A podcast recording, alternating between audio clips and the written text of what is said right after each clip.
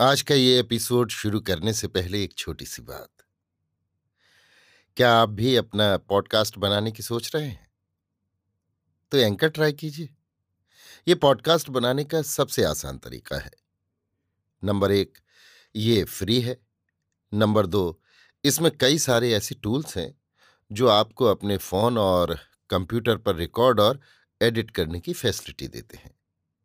Number तीन आप अपने पॉडकास्ट को डिस्ट्रीब्यूट भी कर सकते हैं, जिससे इसे स्पॉटिफाई और दूसरे प्लेटफॉर्म पर सुना जा सके। तो डाउनलोड कीजिए फ्री एंकर ऐप या विज़िट कीजिए एंकर डॉट एफ़ पर अपना पॉडकास्ट स्टार्ट करने के लिए। ये तो थी एक छोटी सी जानकारी, और अब शुरू करते हैं एपिसोड का सिलसिला। तो आज के एपिसोड में लीजिए सुनिए। सूर्यकांत त्रिपाठी निराला के लिखे उपन्यास। अलका का भाग उन्नीस, मेरी, यानी समीर गोस्वामी की आवाज़ में। डिप्टी कमिश्नर साहब प्रभाकर को मोटर पर लेकर बाहर चले गए। एक खुले मैदान में मोटर खड़ी कर दी और नवाबी के समय के एक जीर्ण प्रासाद के पाद पीठ पर बैठकर बातचीत करते हुए अपने उद्देश्य की पूर्ति में लगे। कुछ दिनों से लखनऊ में प्रभाकर का नाम है। साधारण श्रेणी के लोग उसे ईश्वर की तरह मानते हैं। कुलियों में शिक्षा संगठन आदि उसने जारी कर दिया है। इसलिए दो एक फर्म के मालिकों ने उसके खिलाफ दरख्वास्तें दी हैं कि वो उनके खिलाफ कुलियों को उभाड़ा करता है। ज्ञान प्रकाश जी, ये सब दबाने के प्रयत्न में हैं। आप व्यर्थ अपनी ज़िंदगी बर्बाद कर रहे हैं। आपको बहुत अच्छी नौकरी मिल सकती है, अगर मैं सिफारिश कर दूँ, और मैं कर दूँगा। आप सिर्फ़ अपनी तरक्की के रास्ते आ जाइए। इतने आग्रह से डिप्टी कमिश्नर साहब को अपनाते हुए देखकर प्रभाकर के होठों पर मुस्कुराहट आ गई, पर धीरे धीरे गंभीर हो गया। एक लंबी सांस छोड़ी, फिर नज़र उठाकर कोई दबाव न डालने वाली गांधार, मध्यम पंचम आदि स्वरों के आरोह, अवरोह से रहित, बिल्कुल बराबर आवाज़ में कहा, अच्छी नौकरी मिलने पर भी तरक्की का तो कोई भी कारण मुझे नहीं देख पड़ता। क्यों? आँखें स्फारित साश्चर्य कमिश्नर साहब ने पूछा। उनके मुख की रेखाओं पर चांदनी पड़ रही थी, जैसे कुछ सोचकर अपनी सदा की सुकुमार हँसी हंस रही हो। कठोर मनोभाव वाले की बिगड़ी हुई सूरत अपने कोमल प्रकाश से दूसरों को प्रत्यक्ष करा रही हो। प्रभाकर ने कमिश्नर साहब के मुख की ओर नहीं देखा, केवल उनकी आवाज़ तौल रहा था। कहा, नौकरी से जो रुपए मिलते हैं, वे अंक में जितने ज़्यादा होते हैं देश के आर्थिक विचार से वे दशमिक बिंदु से उतने ही इधर होते हैं। ऐसा अद्भुत आर्थिक विचार आज तक कमिश्नर साहब ने ना सुना था। प्रभाकर का मतलब वो कुछ भी न समझ सके। आश्चर्य की बढ़ी हुई मात्रा में एक यथार्थ जिज्ञासु की तरह पूछा, किस तरह? ये तो बहुत साधारण विचार है। प्रभाकर बोले, मुझे जो अर्थ मिलता है उसकी आमदनी का कारण भी मैं देख लूँ। मेरा फ़र्ज़ है। देश की समष्टि रूप आमदनी का हिसाब एक से लगाइए। आप जानते हैं, ये संख्या उसी दिन दूसरे के साथ गई, जिस दिन देश दूसरे के हाथ गया।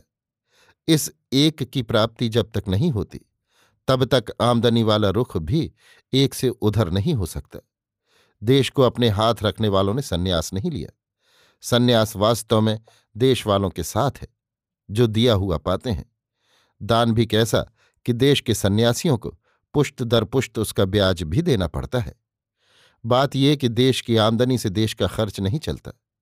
इसलिए यहाँ के एक को हाथ में रखने वाले एक की सहायता से दो, तीन, चार करते हुए संपत्ति बढ़ाकर, माल तैयार कर, बेचकर, मुनाफा लेकर भी तुष्ट नहीं होते।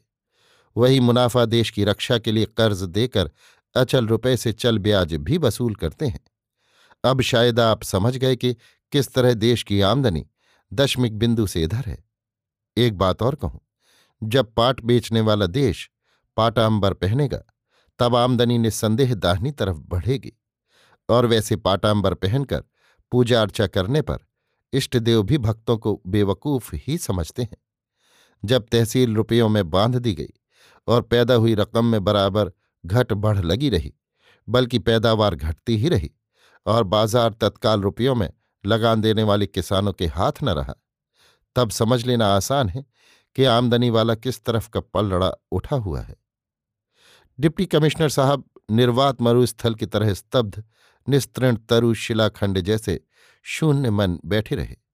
जैसा ज्ञान उनकी अंत क्रियाओं में पैदा हुआ, हृदय ने वैसी ही सलाह भी दी। तुम सरकारी अफसर हो, तुम्हें अपना ही धर्म पालन करना चाहिए। तुम सरकार का नमक खाते हो। प्रभाकर के निकट इन विचारों को दूसरा ही रूप मिलता। नमक वाली उसकी व्याख्या सुनने लायक होती, पर कमिश्नर साहब के मनोभाव उन्हीं तक परिमित रहे। बनावटी सारल्य में स्वर को रंग कर प्रभाकर से उन्होंने कहा, देखिए, हम लोग आपके साथ नहीं, ऐसी बात नहीं, पर कोई काम एक दिन में तो होता नहीं। अभी कई सदियाँ हमें दूसरे देश वालों के मुकाबले सर उठाने में लग जाएँगी। तब तक ना आप रहेंगे ना हम। अगर कुछ भी सुख देश की स्वतंत्रता का न भोग पाए तो हाथ पैर मारना वाहियात ही तो हुआ। प्रभाकर फिर मुस्कुराया, कहा, आप बुज़ुर्ग हैं। मैं आपको उपदेश देने वाली नीयत से तो कुछ कह नहीं रहा, केवल अपने विचार आपसे ज़ाहिर कर रहा हूँ। जब हम अपने सामने और अपने ही लिए भोग सुख प्राप्त करना चाहते हैं, तब स्वार्थ की ही वो बढ़ी हुई मात्रा है। देश के लिए ऐसा विचार समीचीन कदापि नहीं। भोग कोई भी करे, हमें कार्य करना चाहिए। सुख और पूरी स्वतंत्रता वाला सुख हमें कार्य में अवश्य प्राप्त होगा, ऐसा मनोवैज्ञानिक नियम है। जब विशद भावों की जलराशि पीछे से ढकेलती है, तब स्वच्छ तोय तरंगों की गति में भी मुक्ति का आनंद है। चाहे वो समुद्र से ना भी मिले या उसके कुछ सीकर ग्रीष्म से तपकर शून्य में लीन हो जाएँ। इसी सरिता की तरह, जीवन की ठीक ठीक प्रगति में मुक्ति का चिदानंद प्राप्त होता रहता है। आप देखेंगे, संसार में अणु अणु इसी मुक्ति की ओर अग्रसर है। यही सृष्टि का अंतरतम रहस्य भी है। फूल कितना कोमल होता है, पर वो काठ की काया के भीतर से निकलता, कितना अंधेरा पार कर, वो प्रकाश के लोक में क्षण भर को हंसकर मुक्त होने के लिए आता है। इसी प्रकार मुक्ति के यज्ञ में भी मनुष्य अपना मंत्र पढ़कर भाग लेकर ही रहता है। यही उसका चिरंतन रहस्य है। एक बार इधर उधर चल दृष्टि कमिश्नर साहब ने देखा, फिर मुस्कुराते हुए कहा, आप दिल के सच्चे हैं। मैं आपको समझाता हूँ। जिन लोगों को वकालत और दूसरे दूसरे पेशों से नाम मिल चुका है, वे चाहते हैं लोगों को अपने हाथ की पुतली बना रखें और इस तरह सरकार पर रौब जमाएँ। आप उनकी वर्गलाने वाली बातों में ना आइए। ये देखिए कि वे क्या क्या कर चुके हैं और अब क्या क्या कहते हैं। बस आपकी आँख खुल जाएगी। जब काफ़ी रुपया हो जाता है, तब मामूली लोगों को उभाड़कर बगैर दूर तक समझे और समझाए हुए, एक नई राह निकालकर जिस पर कि एक कदम उठाना भी मुश्किल हो। लोग लोगों की आँखों के तारे बनना चाहते हैं और साहबों के बराबर चलना। अगर आपको उन्हीं का रास्ता पसंद है तो आप उनकी पहली राह से होकर गुजर जाइए। मैं तो ऐसा ही कहूँगा। आप दुरुस्त फरमाते हैं। कोई नेता ऐसा नहीं जिसके पीछे पूंछ में नाम की बला गोबर की तरह न लगी हो। पर मैं उनके उतने ही त्याग को देखता हूँ, जितना उन्होंने देश के लिए किया है। उनके अलावा इस देश के तथा दूसरे देश के सच्चे आदमियों को भी मैं अपना आदर्श समझता हूँ। एक सच्चा आदमी संसार भर के लिए आदर्श है। फिर मैं कहता हूँ, आदर्श को देखने से पेट नहीं भरता। सरकार ने पेट वाली जो मार हिंदुस्तान को दी है अभी सदियों तक लोग पेट पकड़े रहेंगे। अगर आप उन्हीं के भरोसे पर पेट पालते रहे तो ये कौन सी बड़ी बात हुई? बल्कि खुद कुछ पैदा कर उनकी झोली में डाल सकें तो आपका ये काम बेहतर होगा।